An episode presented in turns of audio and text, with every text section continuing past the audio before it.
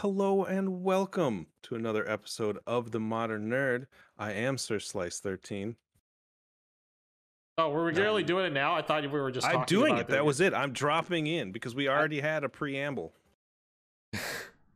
I'm confused, Smarch. Look at his brain. It's fine. I'm GJC. You've confused and we him. Are, as always, massive nerds. So, as you're well aware, we are going to be revisiting some an old topic that we had of villains and antagonists in movies, because it is by the time this goes on to the YouTube, it will have been almost exactly 1 year since our first YouTube live, or at least a video. So thank you everyone who has watched and been with us since then. Thank you even more to everyone who's been with us since before that, for just the Spotify and Podbean and all that stuff. So you can still go back and see a full library of all our episodes. There's everything from interviews to just me and Dan, to me, Dan and George, to then it starts with the video. So thank you, everyone. Make sure that you like and subscribe everywhere that you possibly can. Follow it on Spotify. Follow it on YouTube. Make sure you give George a follow here. Follow all of our socials that you got right here. So, again, thank you, everyone, for tuning in. We're happy to have you. And this week, a special shout out for our wonderful background that we have here. My sister, Maggie, gave us an assist on finding Senor Smirchandise's photo. So that was a fun little journey this morning. And as you can see, it's like a walk down memory lane. We're kind of just going to play this one fast and loose. And this was us all in high school. Now, I won't say where, but we all went to the same school, George and I the same year, and Dan a year behind us. And so we thought we'd give you a little look into our lives and what we used to be. So enjoy the visuals as we walk down memory lane and talk about villains and antagonists from an old episode. Before we do that, there's some big developments in the lines of Warner Brothers Discovery. Every single social media outlet that I tune into has the canceled Batgirl movie, which we talked about on one of the streams earlier when we were playing Stardew. But the greater implications is more what I'm getting at, because track record would have shown this probably wouldn't have been a great movie, but it's sad that all the hard work that these people put into, the actors, the writers, the directors, cinematographers, that their work won't get shown. Ultimately, their art deserves to be seen. Whether it's loved or hated is up to everybody else, but they worked on it, and I think it should get its due time, whether it's on the streaming service or not. But Warner Discovery has pulled. They also canceled Scoob. There was a second Scoob movie from the earlier one that they pulled from, that they just canceled. That was also almost completely finished, but they pulled 5 movies or 6 that were HBO Max originals from their service, from their streaming service. So it seems as though Discovery really was never excited about HBO Max. So it seems like there's a big power shift happening over in Warner Discovery, whatever you want to call it. Whether that's going to be good or bad, I don't know. The last time, a studio was like, oh, this movie's not going to be great, they made a different version of a movie, and we got the Suicide Squad, the first one. So, when studios decide what's good or bad, it's usually wrong, because they're not artists. They're paper pushers looking for a dollar to come back. So why they canceled this, I don't know. But hopefully there is some good that comes from it in the long term, specifically for us, for the DCEU, because it has just been complete shambles. Thoughts, feelings about this shift that we've literally been telling them to do for so long? You laughing was making me laugh. I was like laughing at you laughing. I was laughing because Tim had a Freudian slip and said the word scan when doing his intro. and that was an accidental, but still maybe intentional. Thanks to Mags for hopping in on the assist. Scans. I was watching you laugh, and I was like, I was laughing. This is modern herb. We do everything we scan to make you laugh, and so that's what I was laughing at. As far as you enjoyed it so much, that's why it was very funny. He just kept going, and he played it off, and I was like, nope, I caught it. I gotcha. No, I don't know. But DC, I don't know, man. Me and George, burn it down, dude. Like I don't care anymore, and it's fine. Dude, if this is a big change, cool. Move forward. Get past all this crap. I've been saying this for years. You know, I hope they keep some of the original actors. I feel like a lot of them are good at what they do. Momoa is Aquaman. Cavill is Superman. Beyond that, I don't. And Gal is Wonder Woman. Beyond that, I don't really. Do what you have to do. Let's Affleck hasn't earned a spot and rise from the ashes. Apparently, he's back. Affleck is back one last time. Off that J-Lo hype. Let's go. He was on living in 1999 again. Let's go. I don't. What movie was it? He said he was going to be in. Was it Blue Beetle or there's another movie that other than Flashpoint that he's like, yeah, I'll do it, and he's like a little cameo in. I don't remember.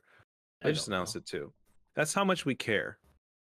Forget all of these things. They made us not care. I mean, whatever. I wouldn't keep anyone. I liked a lot of them, but just ground. Don't leave us with any taste in our mouth. Start fresh. New characters, new actors across the board. Because otherwise, it'll be like, is this part of the last one? Cavill did all these. Well, this is the problem, right? This is the problem from the beginning. Is the short-sightedness of the company in general and of the way they want guys, right? They like Marvel. Kevin, I mean, a big credit to Kevin and also John Favreau, that they had the vision of what it is that they wanted to, like the way they want to work and the way they want to build a universe. They knew it couldn't be done overnight. Do you know what I'm saying? That kind of success had to be done one piece at a time in order for it to build up to the right climax, like an Avengers movie.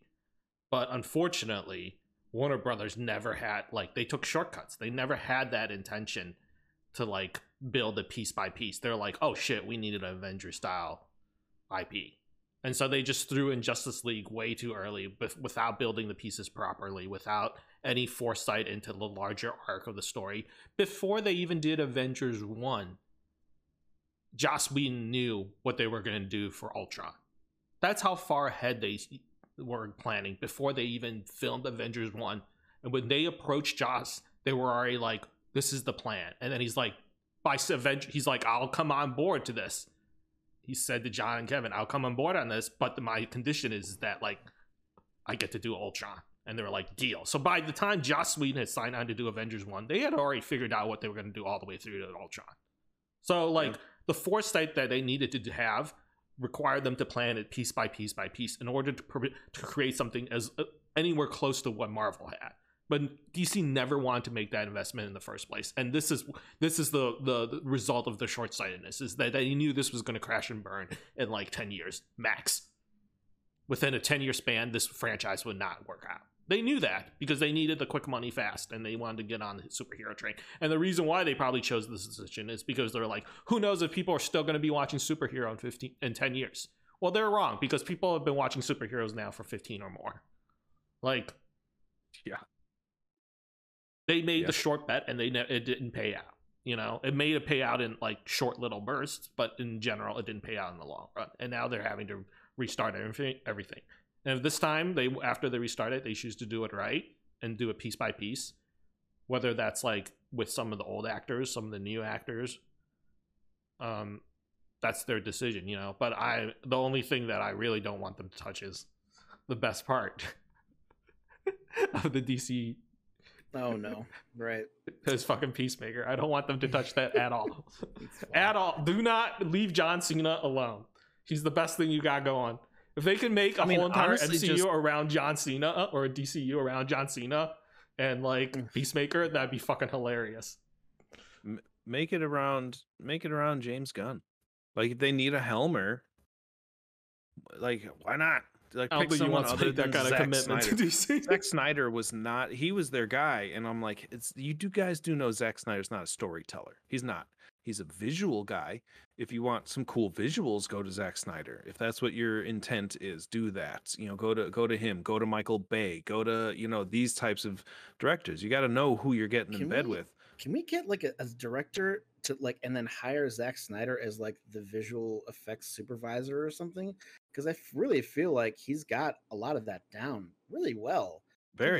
He does not have the other shit down so well, and I feel like he could be utilized in a really great manner. Because so far he is not good, and I don't, you know, it's he's got the eye candy and he's got some draw and he's got passion, but like, it's not. Anyway, that's what I think should happen personally. Yeah. I mean, I agree. Yeah, I think he would be good in that role. And it, honestly, like, if they had just left him alone and just let it play out, just let the train wreck happen, maybe it would have actually, in the end, come together. There's a writer called Grant Morrison for comic books who's done a lot of the source material that these guys are pulling from, and I want to say Grant Morrison. I hope I'm doing the right person. He's very stream of consciousness. It's very much like, I'm just going to have things come out of my mind and onto the page. And while you're reading it, you're kind of like, you're saying to yourself, where is this all going? The difference is, though, with him, with Morrison, it all really does come together in the end. Like, the ending, just of the ends justify the means in that particular case, and maybe, just maybe, his original plan for the Avengers Justice League trilogy or whatever he was going to do would have paid off with the overall story. That may have worked. We don't know. We will never know. And that was the premise behind the Snyder Cut, of why everyone wanted it, is because they're like, fuck it, give him a chance. What the hell else are you guys going to do? Fuck up something else? You know, like, come on. There's, so, you know, something fascinating. There's been a lot of evidence to support recently that the amount of bots pushing the, you know, the Snyder Cut were more than like triple what the average are. Yeah. It was like, I don't even know. I don't know if it was. I don't want to say 25%. I think it was less, but it was still like the average would be like, for a movie, it would be like 5 to 6%. This was like above like 15% of bots just like spamming like the hashtag, like, you know, give us the Snyder Cut. I mean, hey, we got it. So whatever. I mean, I'm not too mad. I definitely enjoyed that version more. That what's funny is that we never would have seen that version if he would continue to direct. So it's fascinating how it played out. But you know, it's everyone's saying like restore the Snyderverse, like. Yeah, careful what you wish for, man. I mean, I don't. It is cool to see this, you know, our kind of like nerd culture have such a strong voice.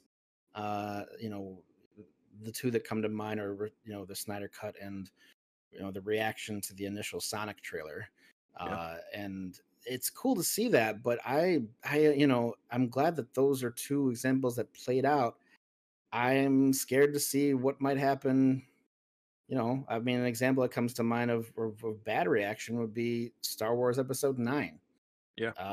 With great power comes great responsibility, and I don't know how often these things should be given into. I mean, you think about what we really got and what we demanded, and like we demanded a better Sonic. It's like, yeah, I got a better Sonic looking. Like, okay, like pick your battles, man. Yeah. Like, is that the hill we wanted to die on? Because now it's over, you know. You know I mean? Yeah, I don't. I mean, good for the Sonic movies. Good for Jim Carrey and all them. And it was cool to see the original voice actor that plays Tails cast in the second movie. I was happy about that. I haven't seen the second one yet. I haven't seen either. I've seen, but the second. I'm a little scared. I'm a little scared to see what happened when a voice is so strong, and I'm afraid the nerd culture is going to receive a a harsh lesson someday, demanding something and getting like something exactly what they asked for, and then going, "Oh no, oh God." Well, it did, so, man. And you said it was episode 9, right? Well, I don't know. It won't happen again. Will it? I don't know. I don't know. Me personally, I've washed my hands of Star Wars minus Mandalorian and Boba Fett. Like, I'm officially on record. I am not watching anymore. Like, I'm not watching Andor. I'll tell you that. I'm not. No more shows. No more movies. I'm watching the rest of the Mandalorian, Boba Fett, and then sunsetting it.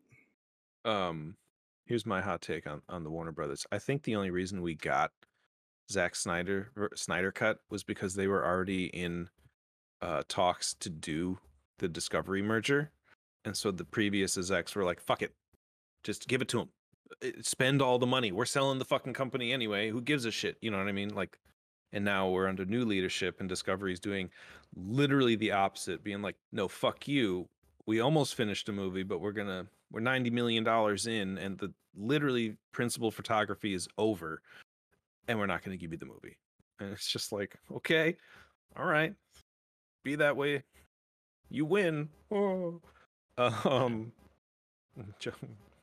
me. All right, so the bulk.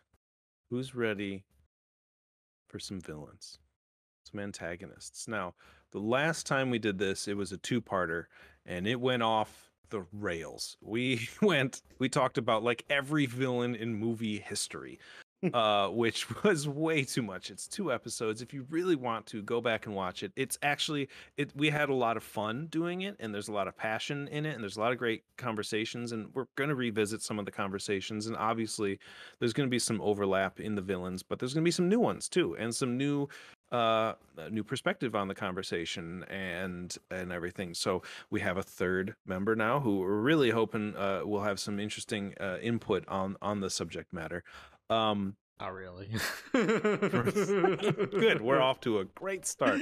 Not for really. Me, the more interesting part of the last time we did this was, yes, I loved talking about some of the villains and some of the great performances we got, and some of the ones we hated. Like, not just like that was a horrible performance, but like, as previous mentioned, was like, you know, like a Dolores Umbridge or the woman from the Mist, where they're just like fanaticals, and they are just every ounce of everything they say makes you want to like just burn them alive. Like, they're just like, it just invokes such rage and such just dispassion, or whatever the word is for these people, that like, that's a really, really well written character. And it's a really like, those, I think, as you may have heard in the beginning of this before the intro, was like, those are actually kind of hard to find.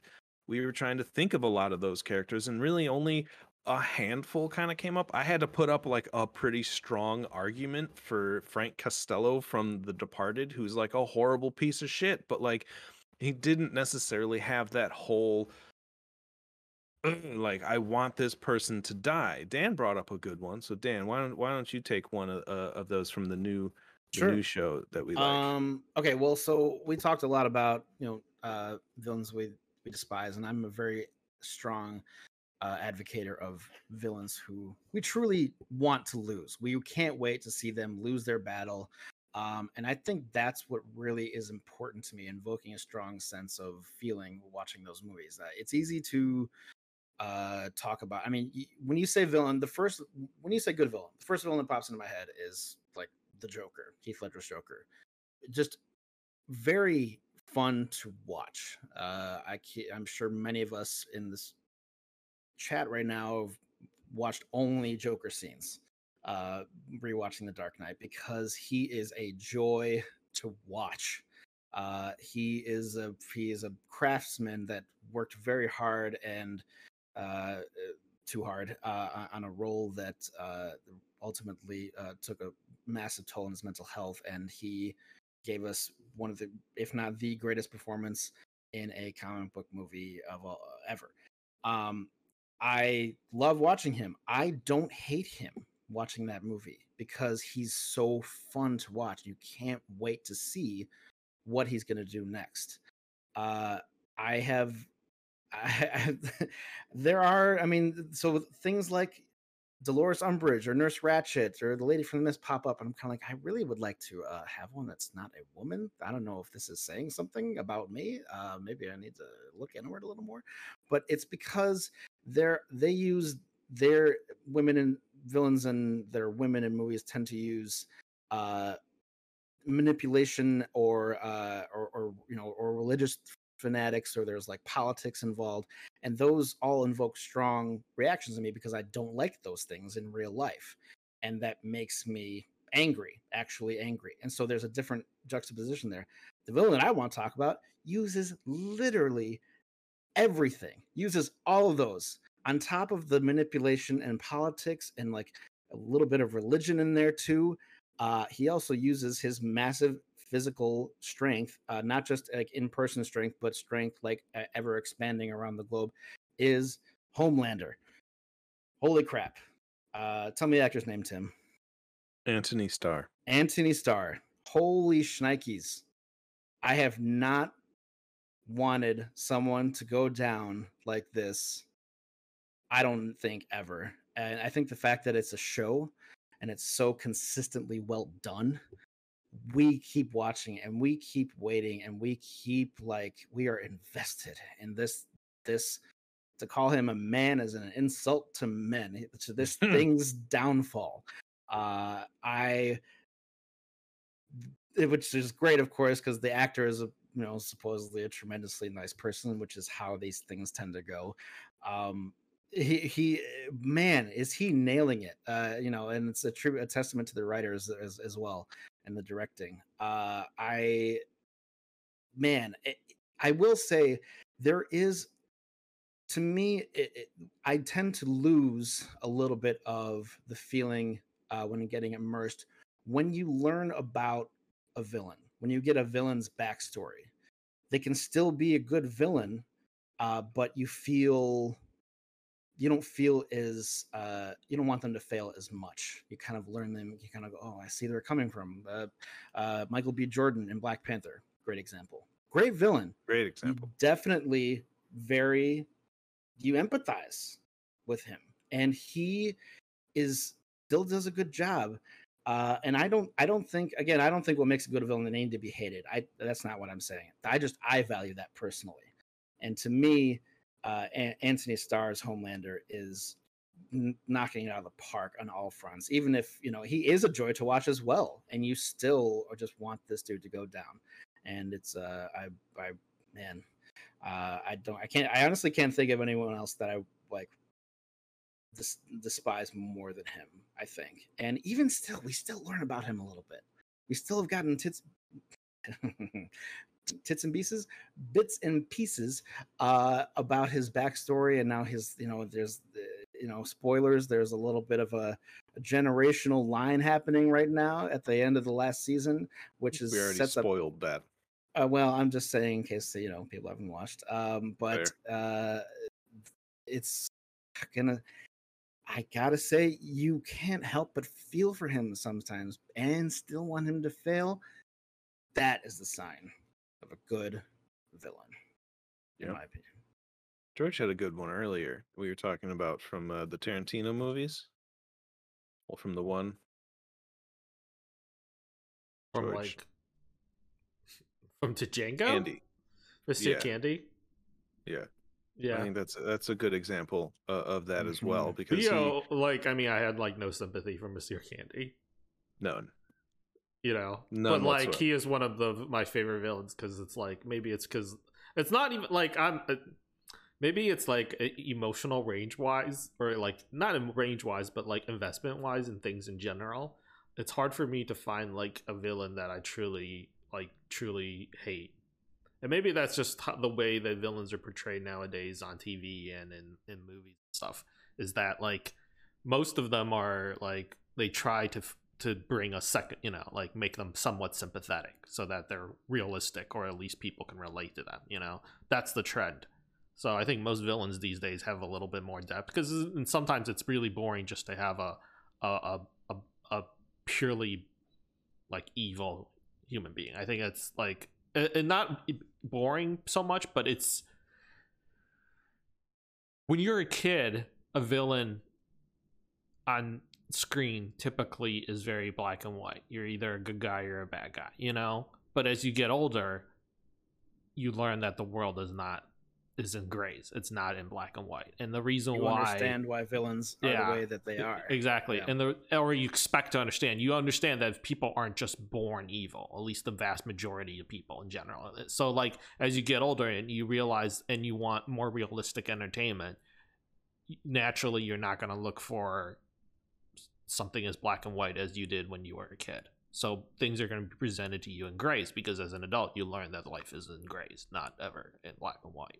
So that's why I think in adult screen adaptations of whatever, whether it's cartoons, more adult cartoons or more Omni-Man. Yeah, like all these things have like scales. It's all just the shifting scale of, you know, of empathy for a villain. It's very rare that it's like all the way out of 10 where it's like you'd have zero, like you're like zero. I don't want to help this guy at all. Like zero love, zero empathy for him. It's very rare. Most people push it to like, you can get to like maybe a 9 very solidly. And I would say Leo, Monsieur Candie, is very close to like a 9.5 to 10. Like, yeah, that's where he's at. But that's a very rare case. You have him a 10. There. Like he's pretty damn fucking close to as close to a 10 as I can think off the top of my head. But like most writers and most people who write for villains, I think, at least for like adult and like audiences, is try to write it close to like a 7 or an 8. You know, they might push the 9 envelope, but usually to play it safe, they don't go past 8. You know what I'm saying? They're like, there's you see the evil and you're like, he's a bad guy, and you can clearly identify that. But like, because we're writing for an older audience, you need to find a way to somehow have empathy and make it more realistic, because that's how you make it more realistic. That's the easiest way to make a villain more realistic in an audience's mind, is for you to empathize with him, whether he's like fucking, you know, holding two boats hostage to like, you know, whatever it is. As if there's any bit of like empathy that you feel for him, that's how they're going to get you to feel like he's more realistic, despite whatever world he's living in, you know. And the way for Joker, who I love using, you know, Dan brought him up, I love using him as like a like kind of a standard, is that like all the stories that he was telling, whether they were real or not, there was a small part of you that believed every story he told you, even though his background story he told you was different every time. And that is the empathy that you felt for him, is that like there is something you, whether those stories were not true or not, there is something about him, about his origin, that messed this man up to turn him into what he is now. They were real to him. Yeah, they were real to him, exactly. Yeah. Something happened to him. Well, that much is obvious. So even if you go into like his comic origin, the more common comic origin, because even in the comic books it's changed and it's been all crazy, which is why they did what they did in the movie. But when like you look at like the original, it's closer to the Arthur Fleck, Joaquin Phoenix, where he was actually like a down on his luck comedian, someone who was trying to, you know, make a name for himself. And it turns from there in the comics to be more like,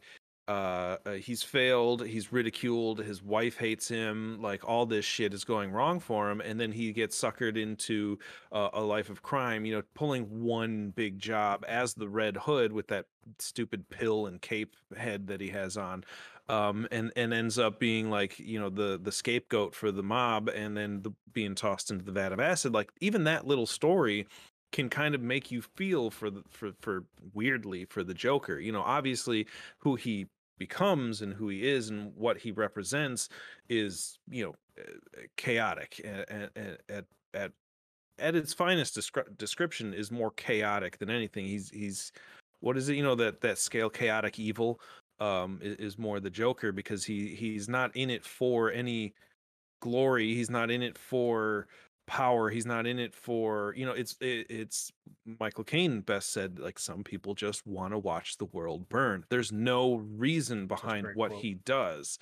And so that makes, as I agree with George, a great medium point for where you put like your needle for the villains.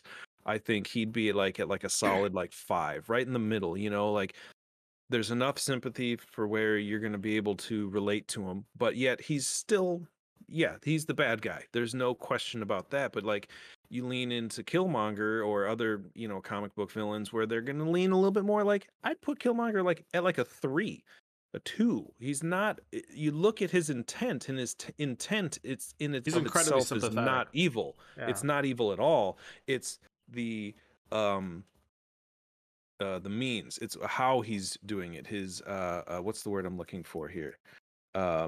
The means is a good way of putting it. Yeah, the way his he's actions. Going about it, his actions are what's evil and not his intent. So it's a very mixed bag. And I think today, like we were talking about, today's moviegoer, book reader, a comic book reader, whatever it is, they need more than just a 10, like George was saying. I think that a 10 can work when you have, I keep saying Dolores Umbridge, but I hate her more than anybody in movie history. So, you know, but like, wait, that's all right. But wait, that's the audience for Harry Potter. Do you understand what I'm saying? Is Harry Potter somewhat like Harry Potter's brilliance is that it's able to sprinkle a little bit of that in there. It has the 10 villains, but then it also has the 9s and the 7s and the 2s. Wait, like, hold on. I'm missing something. A 10 what is the like, 10? What is this, like a person that you just is like on the hate scale. You hate them. So like, you can't sympathize for them whatsoever. Yeah. Okay. Like just I want this person to die in the most brutal of fashions. Yeah, you know, and like it's, no it's sympathy for him whatever. Like you can't see it from his perspective, and you're not willing to like. Yeah, he's just that's as bad as it's gonna get. There's a lot that like blur the lines. You know, I have a segue here actually. Yeah, do it. So George was talking about Calvin Candie, and I admittedly had not as much hate for him, not because of anything that happened, but because I think I just like Leonardo DiCaprio as an actor, and I think he's a joy to watch. And you know, you learn about the whole when he broke the glass in his hand, and that's his real blood that he wipes on Kerry Washington. Like that's I mean, you go back and you're watching and you're kind of like, you could say you're drawn away from it, maybe the immersion a little, but it doesn't matter because that's just that, you know, that's Quentin Tarantino saying keep going.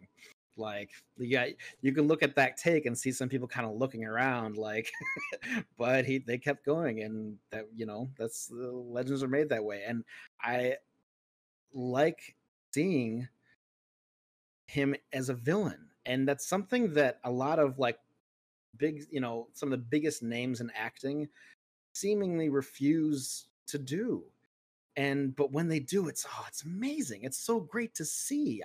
I think of some of the big names who will not do villain roles anymore. And a name that comes to mind when he was a villain once before, and it was, in my opinion, his greatest performance, is Tom Cruise, An Interview with a Vampire. Great villain. I mean, I guess you could say maybe he wasn't the villain, but to me he was. And I mean, there's a little bit of empathy in there, you know, because he was, you know, like so many before him, it's like he was given a choice, it seems, or I forget exactly. Maybe I'm wrong about that. It's been a long time since I've seen it, but I just remember thinking he is killing it. This is like some really great twisted kind of like, he tapped into something there that I don't think we've seen him tap into since then, and I want more of that. I think he is capable of being a truly menacing villain, and I think there are a lot of actors in Hollywood that have that ability as well, but they're their agent doesn't want them to be typecast or fall into that vat, and wants them to be leading man material, quote unquote. And that breaks my heart a little, because I feel like I can't think of any others off the top of my head, but I loved Interview with a Vampire, and I don't think we'll ever see Tom Cruise cast himself as a villain. Well, because he's a villain in real life, so he doesn't portray himself on screen. So, I mean, there's a lot of great actors out there I wish would do that, because I think we would get something truly magical, like a Monsieur Calvin Candie. That's it. That's a weird segue. Did anybody watch The Gray Man yet? I'm not going to go into any details or anything. From the trailer, it's, you know, basically Ryan Gosling against Chris Evans, and Evans is the bad guy, and I just enjoyed watching him in that role. Like, go back to Knives Out, even where Evans is the bad guy. Like he's charming. He's but like evil, you know. And like it goes to say that there's some actors who, when they give into it, it's good. You know, there's a great bad guy in Scott Pilgrim. Yeah, he was the bad guy in Scott Pilgrim. Oh, kind of. He was funny. He was funny. I mean, Evans has charm, though. He's going to bring that to everything he does. There's a really interesting movie with him.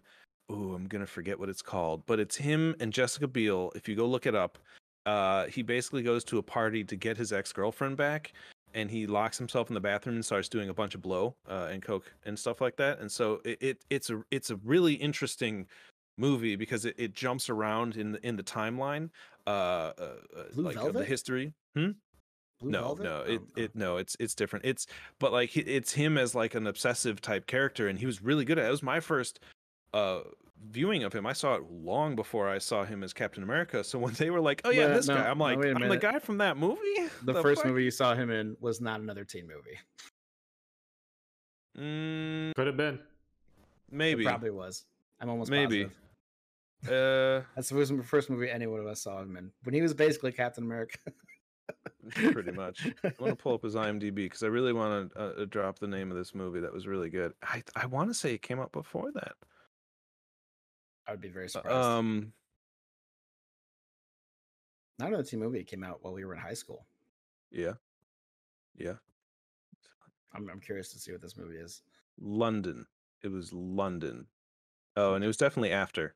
It was 2005. But go see London if you get a chance. It's a much different role for people like that. And but it just goes. Is he a villain in that movie?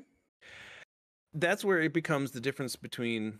That's where I wanted to talk about his perspective of movies and who can be perceived as the villain, the antagonist, whatever you will. Because some movies I don't feel have villains per se. They have someone who is an antagonist and who is, you know, you're not supposed to be rooting for, but not everything is that like black and white of a conflict that you have good versus bad. There's, like you were saying earlier, grays, but like, you know, is he in the right for doing what he does? I don't think so. You know, he locks himself in the bathroom and has a cocaine fueled hissy fit, you know, like doesn't sound like the good guy in this story. Is he the main character? Yes. Does that make him the protagonist? I don't think so, in this particular case. So, you know, it's kind of, there's that blurred line in a lot of things where it's where is good and evil? Where is good versus bad? Does everything need to have that particular conflict? You know, I was watching The Orville, and I was talking about, like, you know, like, what's the conflict going to be in this episode? And then it turns out there really wasn't a conflict in an episode. And with the TV show, it's a lot easier to get away with having a movie without like a central conflict. But like even like rom-coms have some sort of conflict. It's usually a relationship conflict or disagreements or something like that. And it becomes like, you know, the audience then becomes split with like whose side are they going to take? Are they going to take the boyfriend's side? Are they going to take the girlfriend's side? Husband, wife? Are they going? So there's always some form of kind of conflict, and in that regard. So where is when you pull perspective into it and you look at, and I know you don't want to talk about this anymore, but there's no getting away from it. But like Star Wars is the prime example of perspective.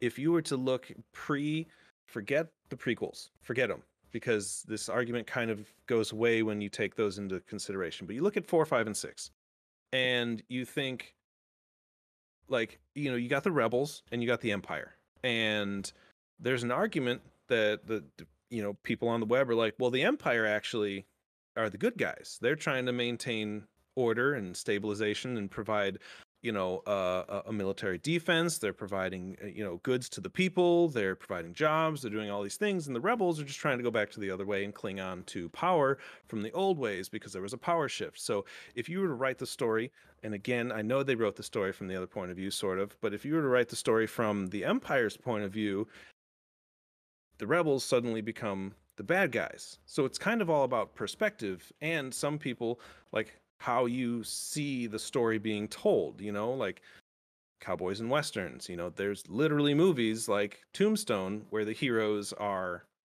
the law and the villains are the cowboys, where like 80% of the westerns, the cowboys are the heroes and the law are the villains. So it's, again, like, where does like perspective come in to play? Like what would be a different story if things were told from a different point of view? I guess I kind of went off the rails here on my tangent a little bit, but like of some of these stories and villains and stuff like that, like what movies would be different if they were told from a different point of view? Like, it's a very interesting thought. I don't think there's any one answer we're going to get. If you've ever, like, this is like before it even became a screener thing, like there was a trend back in, like, I want to say the 90s. If anyone's ever heard of Wicked, it's one of the most well-known stories, which is like, it's the story of the Wizard of Oz told from the perspective. Has anyone heard of Wicked? Yeah, I mean, like, but that like kicked off a literary trend in where a lot of copycats started telling stories from different perspectives of the villain. Beowulf is another famous book as well, where it talks about it's the perspective. Beowulf with Grendel. Grendel was like a like another story written about Beowulf's story, but from the villain's perspective. So it was like a big literary trend. I think it's funny because like art and audiences, I think, have become more sophisticated, and so a lot of people try to take different perspectives of traditional stories. So you will see more stories from a villain's perspective. Like, I feel that's more common nowadays than it was back in the day. And then because of that, there's that wide range of sympathy we talked about. You know, we had, like, if you want to compare it, here's somebody who does villains is Benedict Cumberbatch's Khan in Star Trek Remake versus the Khan in the original one. It's such such a big difference, because the Khan in the original one is clearly also a bad guy, but the thing is he's a very traditional, like, evil bad guy. There's like very little sympathy for that version of Khan in Star Trek. He's just like, you know, you just fucking hate him. Like, there's no, like, I don't even feel sympathy for him. He's just a really bad guy. But the Khan in, like, that Cumberbatch has, which is played almost 20 years after the original, like, I think, maybe more, like, he brings a whole new depth to this character that you're, like, never really felt from the original version of Star Trek. So it's like audiences, since it's from its cinema history, has also grown more sophisticated. You can't have... If you're going to have black and white characters that are, like, purely evil like that, you're going to need to have layers of other ones as well, right? They can't be... It's very rare for your main bad character to be, like, zero sympathy nowadays. You have to have layers. You really do. Because that's what I think the audience is expecting nowadays. You know? Segue. Right. I think that's what we're missing in Phase 4 of the MCU. There's no... Who's... True.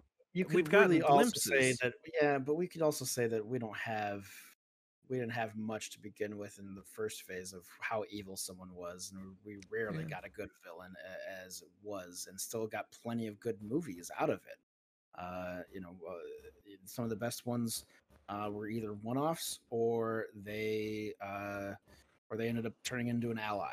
You know, sometimes I don't think that makes a difference. Like Loki, Loki did such terrible fucking things. Great example. Like, especially in the Avengers. He killed a bunch of people in the Avengers. He's like a straight-up war criminal mass murderer. But yet, for some reason, people are able to look past that and feel such sympathy for him. But he is a freaking mass murderer. He, like, destroyed downtown New York. Like, he killed, like, what's-her-name's dad, like, in the attack in New York. Like... Who did he kill? What's her name? Kate Bishop's dad. Oh, yeah. Oh, right. Like, he's responsible for killing. He may not have personally done it, but he brought the Chitauri. Right. He caused the events of that. When he showed up in Avengers, he straight up just murked like 20 freaking S.H.I.E.L.D. agents right off the bat. Like, but somehow we like. Still, I mean, Marvel audiences are able to like look past that and like killed Agent Coulson, which I don't know if you want to kill Coulson, but I mean, did he kill Coulson? But kills Coulson. Yeah, he killed Coulson. I don't know. It's a whole thing. I mean, yeah. And that's we again, it's a great episode to talk about it because this is we also revisited.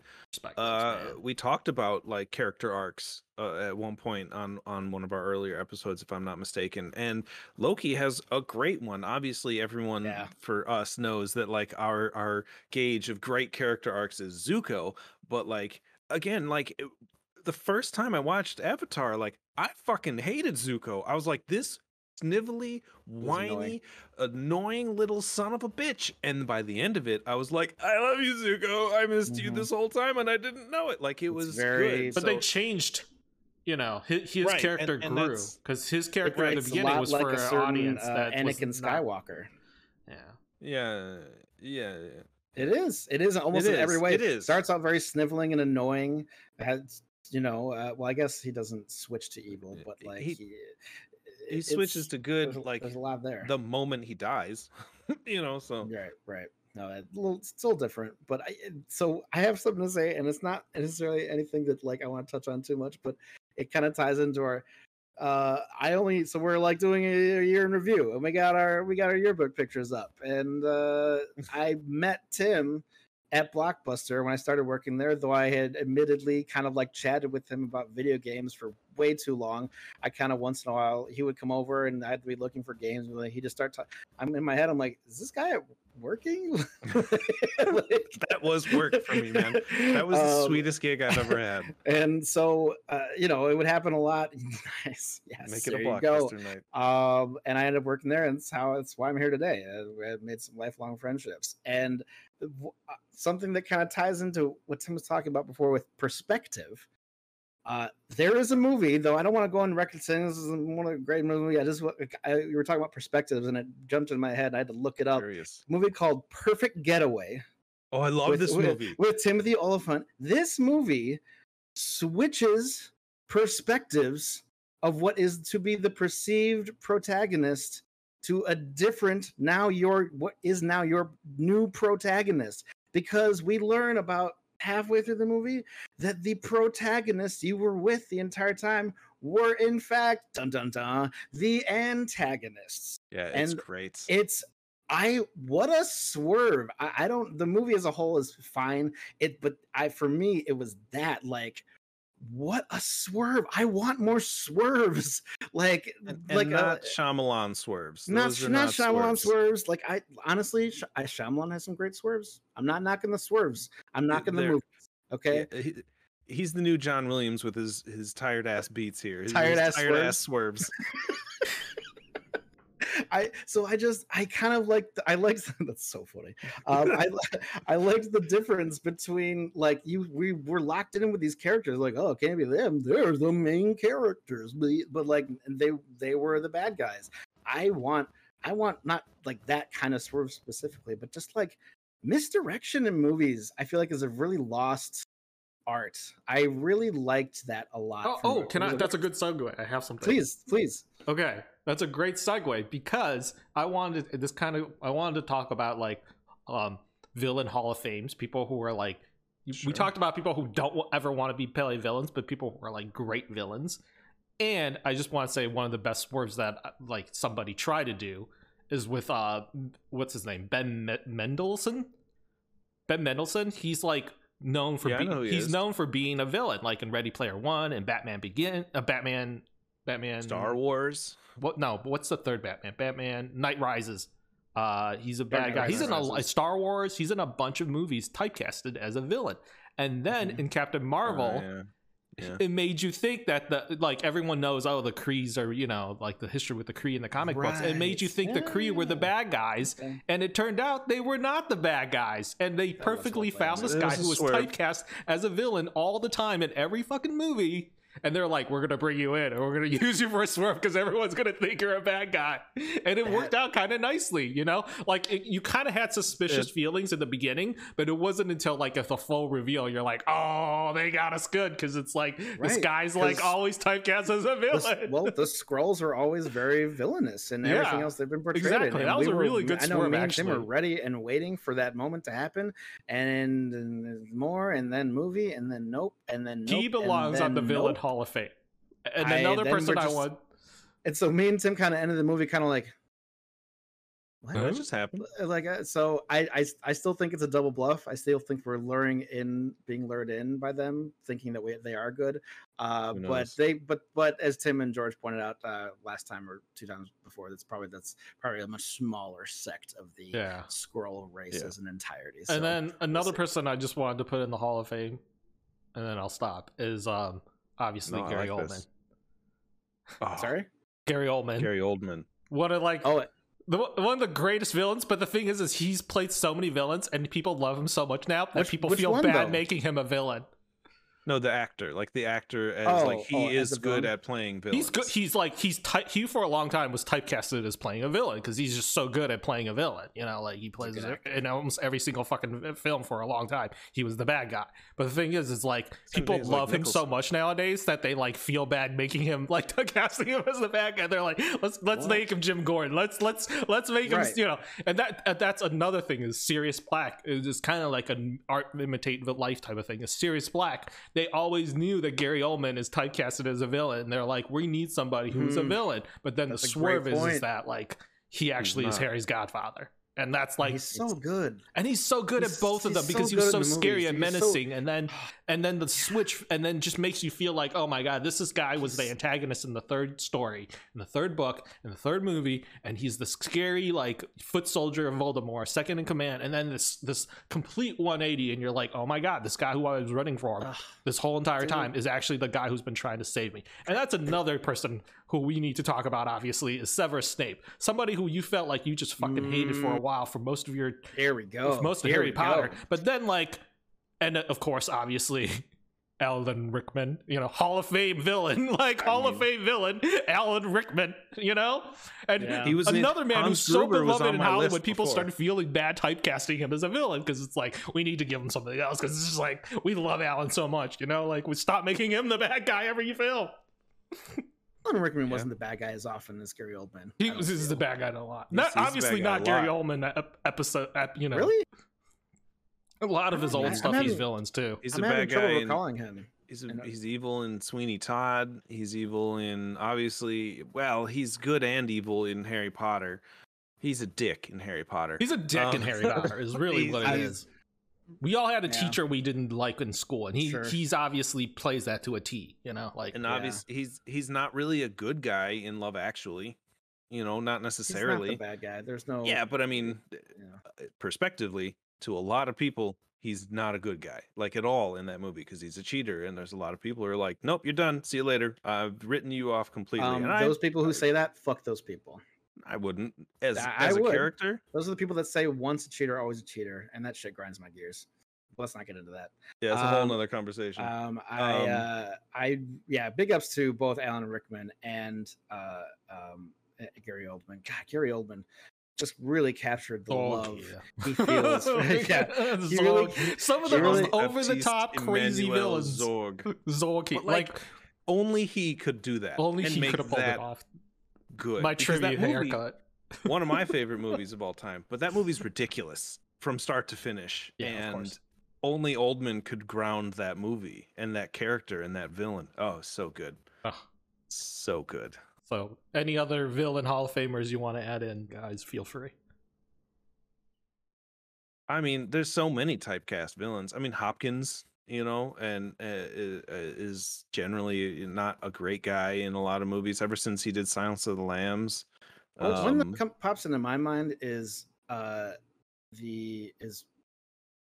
in the first John Wick, and because it was nice to feel hey for someone that didn't do something political or religious or something. Oh. He killed a dog, and it's you have to die now. That's you killed a grieving man's dog that that's all he had left of her. Deserves to die. You need to die. And I kind of dropped the ball on it, in my opinion. Unfortunately, he just kind of is haphazardly killed with three-quarters of the movie or one-quarter of the movie left, or I should say. And then it's kind of the dad who knew what was up, knew that this is you shouldn't have done this. It just kind of becomes the auxiliary like bad guy by default. Like, well, I guess I killed the sub boss. Time to kill the main boss. Like, it's, I was like, that's too bad. This could have been a really satisfying ending to a really hated villain, and you just kind of were like, man, he's dead now. And then, and you know, I don't think they've had a truly just hateful villain since the first John Wick. In my opinion, it's fine though. Everyone says that about the John Wick movies. It's fine. It's fine. Like, that's not why you're there. I know, but it's like, is this like all that matters? Like, it's fine.